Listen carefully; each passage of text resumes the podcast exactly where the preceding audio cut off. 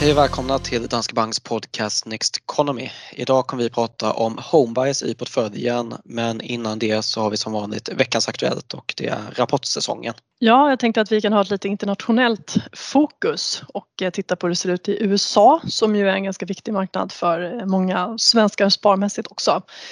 Och eh, om man tittar på hur det såg ut i början av den här veckan då per 17 januari så hade vi fått rapporter från ett 30-tal amerikanska eh, storbolag då. Och som det ser ut med vinsttillväxten så ligger den på 22 procent om man både inkluderar de estimat som finns och de rapporter som redan släppts. Sen brukar bolagen slå estimaten så att det kanske snarare hamnar någonstans kring 30 procent. Men det finns ändå tecken på att vi kanske inte kommer få en sån här eh, fantastisk eh, rapportsäsong som vi haft tidigare där bolagen slår estimaten med så extremt stor marginal. För tittar man på hur det börjat här så är det ungefär hälften av bolagen som både har överträffat estimaten för vinst och försäljning. Och det är i linje med hur det brukar se ut innan pandemin så att det är egentligen ingenting ovanligt. Men under pandemin så har betydligt fler bolag än så slagit både eh, försäljnings och eh, vinstprognoser. Så att det är en lite svagare start än vi haft på ett antal kvartal och eh, hittills så är det främst bankrapporter som vi fått och trots att de då också varit bättre än väntat så har de fått ett ganska surt mottagande.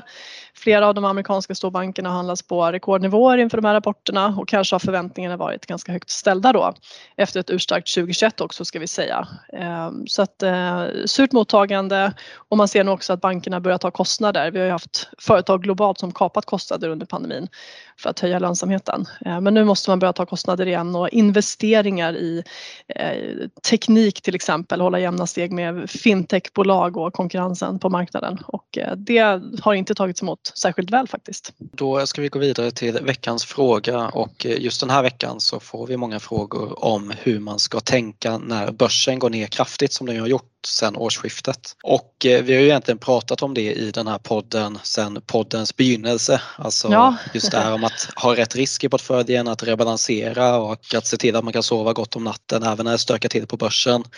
Så det här är egentligen ingenting nytt men jag tänkte bara några sådana här vanliga tankefel som brukar finnas i en sån här nedgång det är ju till exempel närtidsbias. Alltså just nu är det väldigt svårt att komma ihåg att aktiemarknaden brukar återhämta sig över tid och gå upp över tid.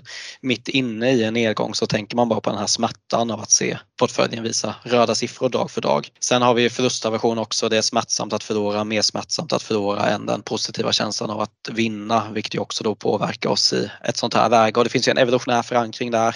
De som inte tog, eh, de som tog stora risker historiskt eh, var inte de som överlevde, de som överlevde var vi.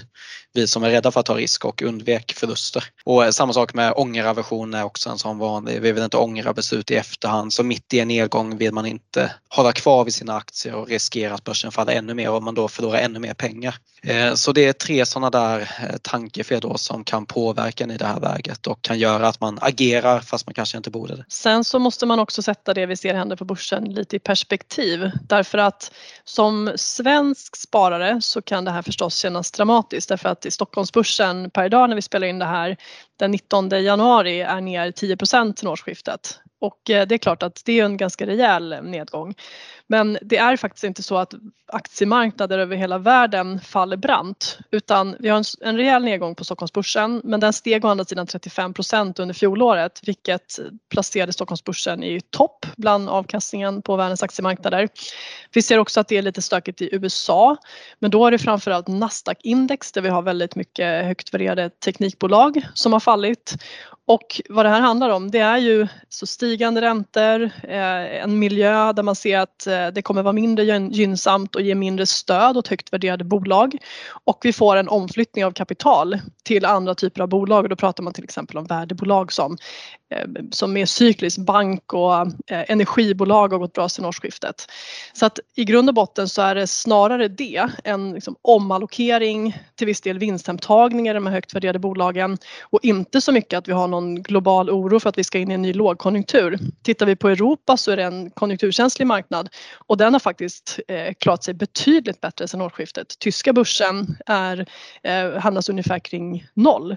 Så att det här är inte en global oro vi ser utan det handlar mer om som sagt vinsthemtagningar, eh, högt värderade bolag och marknader där vi såg en multipelexpansion i många bolag under 2021 eh, faller lite grann nu, bland annat Stockholmsbörsen.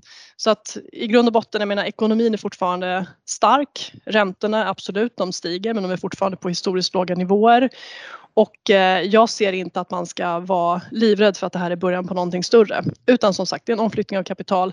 Allting går inte dåligt utan det här känns värre för oss svenskar än vad det gör för investerare på många andra marknader just nu. Och som sagt svårt att hantera känslor i de här extrema lägena. Så fokusera på de längre perspektiven, ta upp en graf som är långsiktig, kolla på den fantastiska avkastningen 2020 och 2021 och kanske gå tillbaka 20 år. Och eh, fundera istället på att ha rätt risk i portföljen och kanske inte just nu utan tänk snarare på hur du kände just nu och fundera över risken och förändra den om ett tag när det har lugnat ner sig lite. Mm. Och det, jag menar, det här som händer nu det är ju egentligen mer normalt än att börsen bara stiger som det gjorde under fjolåret. Det är ovanligt med så långa perioder som vi haft efter det här branta börsraset våren 2020. Ehm, med en så pass lång period då med stadigt stigande börskurser. Vi har haft ganska små nedgångar där det väldigt fort kommit in nytt kapital och sen så har börsen fortsatt uppåt. Men det är klart att precis som du säger, vi kommer ihåg det som har hänt i närtid och nu minns vi hur härligt det har varit när börsen bara stigit och så blir det skakigt igen och så blir man lite förvånad. Men man får lyfta blicken, tänka att det här hör till, fundera på om de grundläggande förutsättningarna för sparande har förändrats och eh, på den frågan skulle jag egentligen säga nej utan fortsätt tänka långsiktigt, stirra inte för mycket på det som händer under två veckor i början av ett nytt år. Mm. Bra. Då ska vi gå vidare och prata home bias som då är temat för dagen och det handlar ju då om hur stor andel svenska bolag man har i en portfölj som svensk eller hur stor andel av portföljen man har i sitt eget hemland. Och vi förespråkar ju att man ska ha en globalt diversifierad portfölj, alltså en global riskspridning i portföljen. Sen kan man ju såklart ha en svensk del av portföljen. Det tycker vi också att man ska ha men den ska inte vara så stor som den ändå kan vara i svenska portföljer. Om man kollar på fondbolagens förening där vi pratade om tidigare, jag tror att de har statistik som visar att svenska portföljer består av kanske 70-80 procent svenska aktier så då börjar det bli lite för mycket. Mm.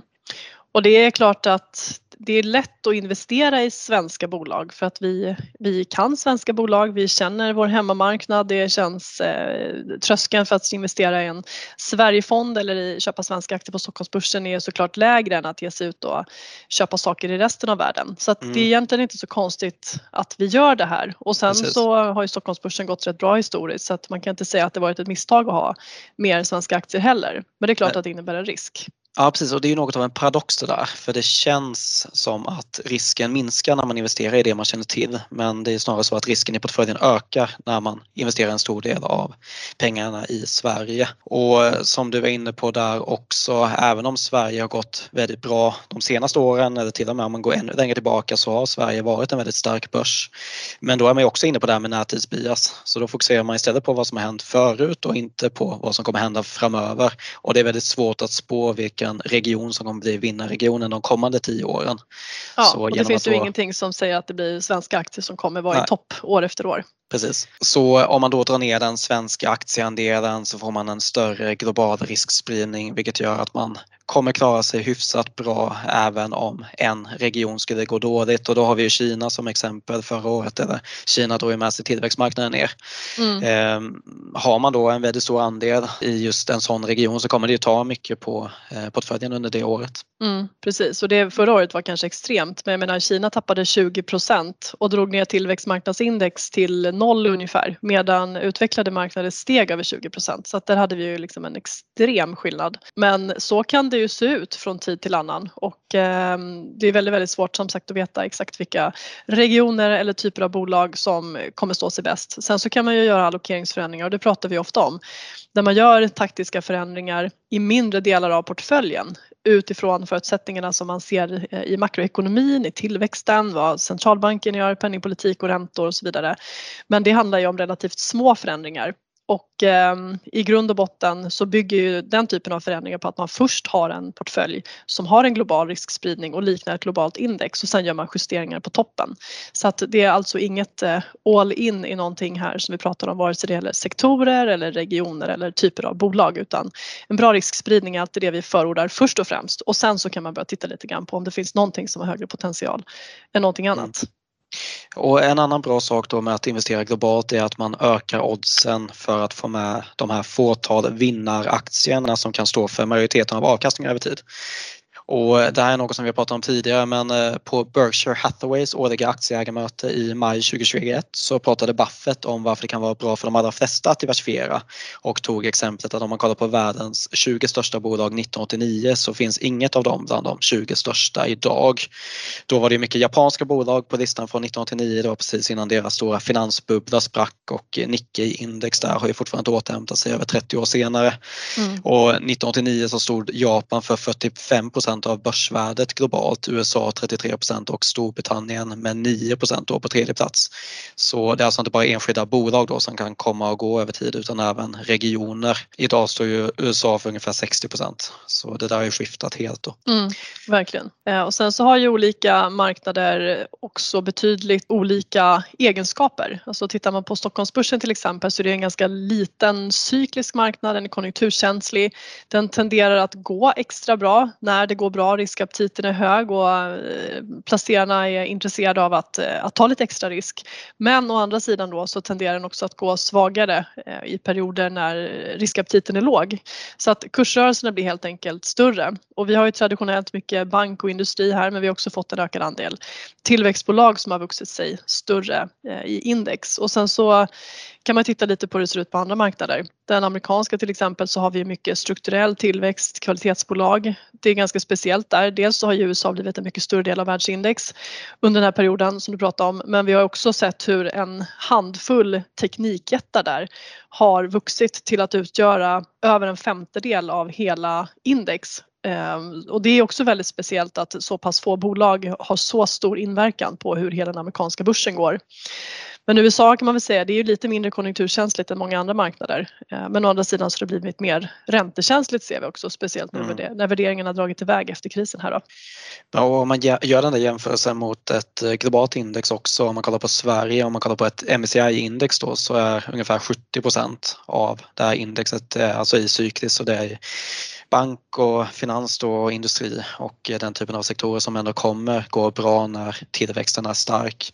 Medan då om man kollar på ett eh, globalt index så är det mer jämnt fördelat mellan då cykliskt och sen då defensivt som ju tenderar att gå relativt bra när ekonomin går svagt och då mm. strukturell tillväxt också som ju tenderar att gå bra lite oavsett för då har man alltså en marknad som växer så pass starkt för bolagen att det kompenserar för tillväxt tappet i ekonomin.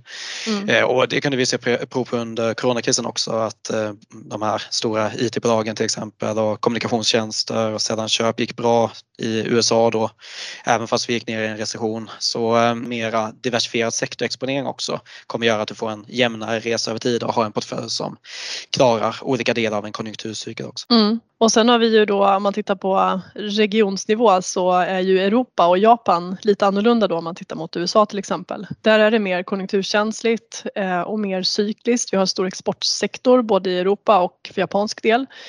Ehm, dels till USA men också till tillväxtmarknader och när det gäller europeiska bolag så har ju Kina blivit en allt större handelspartner under 2000-talet både på import och exportsidan. Så att här har vi mycket ehm, Eh, dels europeiska banker som väger tungt men också industri som är en, en stor eh, sektor. Och eh, den har ju framförallt tillväxten som drivkraft. Det är mindre strukturellt, mer konjunkturellt. Och det är en skillnad då mot hur det ser ut i USA till exempel. Men genom att investera i, i båda de här marknaderna så får man ju både med de här eh, strukturella trenderna som eh, ökad digitalisering till exempel. Men också att vi faktiskt eh, har en portfölj som då gynnas när tillväxten i världen accelererar. Och här kommer ju också den här tanken kring vad man kan öka och minska i in. Därför att i perioder då när vi ser att konjunkturen växlar upp och vi har en extrem liksom skjuts i tillväxten som vi hade under fjolåret. Då till exempel så hade vi en övervikt i europeiska aktier just därför att vi såg att det här är en region som kan gynnas givet det som händer nu. Medan vi när vi haft oro som under handelskriget som Trump drev till exempel. Eh, när det fanns en rädsla för att vi skulle gå in i lågkonjunktur och USA straffade andra länder med tullar. Då gillade vi USA istället därför att vi har kvalitetsbolag som växer av andra skäl. Vilket också var mer gynnsamt då. då. Så att så kan man tänka kring exponeringen men mer titta på de lite längre trenderna och inte göra eh, snabba små förändringar, försöka pricka toppar och botten. Så det är inte det det handlar om. Då. Och sen om man då, nu har vi ändå pratat en del om fördelarna med att sprida riskerna globalt men om man ska prata om en del fördelar som man brukar nämna med just en större andel svenska bolag så är det ju dels då att man ska leva i Sverige vilket då kan vara bra att kanske ha en större andel i, eh, i svenska bolag och i svenska kronor. Sen brukar man också ha argumentet att många svenska bolag har en global verksamhet vilket då kanske minskar behovet av att diversifiera globalt och sen också där som du var inne på tidigare, Sverige har ändå visat sig vara en marknad som har gett en hög avkastning historiskt även om man kollar riskjusterat då. Eh, så visst, det, det, finns en del anledningar men bara det att man drar ner den till en mer rimlig nivå istället mm. för att man sitter på de här 70-80% som är vanligt i en, i en svensk portfölj. Mm. En annan sak som man kan nämna ändå med svenska bolag också det är ju det här att man, man kanske har ett informationsövertag ändå. Eh, eller i alla fall ett, eh, ett, större tillgång på information om svenska bolag och det är lättare att följa med och förstå vad som händer också. Det kan ju vara tuffare till exempel om man har en eh, Japanfond eller en bred tillväxtmarknadsfond som kanske inte alls är lika lätt att hänga med i vad det är som driver upp och nedgångar i. Så att där finns det kanske också en, en viss poäng och en viss eh, förståelse tycker jag för eh, ja, varför man väljer att investera i svenska ja. bolag. Sen så det beror på lite också, det beror, sen beror det på hur man hanterar portföljen. Ibland så kan det kanske vara bättre att du inte vet så mycket om vad som händer för som du var inne på i början här, nu har ju Sverige gått mycket sämre än resten av världen och nu ser man bara sin svenska portfölj som går ner. Mm. Hade man då haft en spridd och inte brytt sig så mycket om vad som händer så kanske man hade kunnat agera med mindre känslor just nu. Men, mm. men visst, du har en poäng där. Det kanske har lite mer att göra med om du investerar i enskilda aktier också. Då Absolut, kanske du känner lite mer på det. För jag tror det finns någon studie på det de har gjort i USA som har visat att om du investerar i sektorer som det finns en större andel av där i närheten av var du bor. Det är ganska så utspritt där bland olika delar av USA. Då har man haft en nytta av det. Men sen på det stora hela så skulle jag ändå säga att det finns eh, mer fördelar än nackdelar med att sprida riskerna globalt och att minska den där homebiasen i en långsiktig portfölj. Mm. Sen eh, vi har ju berört eh, sektorer till viss del men också genom att man har den här globala portföljen så får man ju verkligen också en bättre, eh, alltså en bättre sektormix. För den kan ju också se liksom väldigt olika ut på olika börser och har väldigt olika karaktär. Bara man tittar på en sån sak som ehm, alltså sällanköpssektorn där det faller in eh, hela retailbranschen till exempel så är den också väldigt olika i Europa jämfört med USA. I USA så har vi en hög andel eh, onlinebolag medan om vi tittar för europeisk del så är det fortfarande mer traditionell eh, butikshandel. Så att dels kan sektorerna se olika ut men sen så är som sagt också så är sektormixen väldigt olika. Vilken sektor som väger tungt och på vissa börser så är vissa sektorer nästan helt obefintliga. Så att där har man också en, ett tydligt skäl att eh, mm. välja en global exponering. Och där kan vi gå ännu ner, eh, ett steg längre ner då och kolla på branschförhållandet inom sektorn. Så om man mm. då kollar vilka branscher, om vi då har e-handel till exempel som stora i sällanköpssektorn i USA så kommer det se helt annorlunda ut eh, om man kollar på branschfördelningen för samma sektor i Europa. Då. Precis. Då tänker jag att vi ska gå vidare och eh, prata om eh, veckans studie och eh, den heter då Long Term Shareholder Returns och är då från Henrik Besenbinder och är från 2020. De är flera författare men bland annat han. Och den här studien har jag pratat om tidigare fast för USA men den här är alltså gjord för globala bolag. Och då jämför man avkastningen här för 63 105 bolag globalt under perioden 1990 till 2020 med avkastningen på en amerikansk statsskuldväxel. Så om ett globalt index har gett ungefär 8% per år under den här perioden och en amerikansk statsskuldväxel 1-2% så kollar man då hur många bolag som har bidragit till den här överavkastningen på ungefär 6% Och av 63 105 bolag stod stod topp 5. Det var alltså Apple, Microsoft, Amazon, Alphabet och Tencent för 11% av överavkastningen och sen topp 316 stod för 72% och topp 947 stod för 100% av överavkastningen. Så 947 bolag, det är alltså 1,5 av bolagen stod för 100% av överavkastningen och de resterande 98,5% av bolagen genererade då som grupp en avkastning i nivå med en amerikansk statsskuldväxel. Och eh, så då för att man ska få de här, den här avkastningen på cirka 8% per år så gäller det att få med de här vinnarna. Annars är risken att man inte får någon avkastning alls. Mm. Och då har vi varit inne på det tidigare också att det finns ju två alternativ. Antingen så försöker man hitta de där riktiga kursvinnarna som kommer stå för majoriteten av avkastningen över tid. Eller så väljer man att diversifiera och sprida riskerna. Och då har vi Apple till exempel. De var ett av exemplen här på de topp fem bolagen. Och Apple har gått upp med över 50 eller 50 000 procent sedan 1990 men då skulle du klara av att hålla den där aktien genom IT-bubblan när Apple sjönk 82% och sen genom alla andra nedgångar efter det. Mm. Eh, och det, det, blir väldigt svårt och så genom att ha en större exponering mot ett globalt index ser vi alltså till att vi har större chans att vara investerade i vinnarna över tid. Mm. Så eh, global diversifiering för att få med vinnarna är också viktigt. Precis och det säger sig kanske självt att eh, det är ju svårt att hitta de här vinnarna förstås och särskilt som eh, kan man säga vanlig sparare. Jag menar inte ens en eh, professionell förvaltare kommer ju lyckas hitta de här vinnarbolagen som faktiskt blir de riktigt stora jättarna Ehm, om man bara ska försöka hitta de här fåtalet, fåtalet bolag som, som skapat den här överavkastningen. Så att eh, en diversifierad portfölj är ju en betydligt större chans att vinna på än att försöka pricka det genom att köpa några enskilda aktier och hoppas att det är de som ska driva din portfölj till eh, höjder. Mm. Ja, men bra, men om vi ska avrunda det här avsnittet då så kan man dels säga att eh, ta det ganska lugnt i den här paniken som kanske råder just nu på börsen mm. och eh, försök istället fundera över den där långsiktiga strategin som du redan har satt upp och eh, håll dig till den och eh, lyft perspektivet lite. Mm. Bra sammanfattat. Och eh, bredda portföljen globalt. Då ska vi ta och runda av. Ni får som vanligt gärna ställa frågor i frågeformuläret i avsnittsbeskrivningen så tar vi upp dem här i podden. Och gärna följa oss på Twitter och gå in på nexteconomy.se. Det är vår nyhetssajt och där hittar ni både filmer, poddar och bloggar om marknadsläget och vår investeringsstrategi. Nexteconomy.se. Bra, då tackar vi för att ni har lyssnat och så hörs vi igen nästa vecka igen. Tack och ha en fin vecka.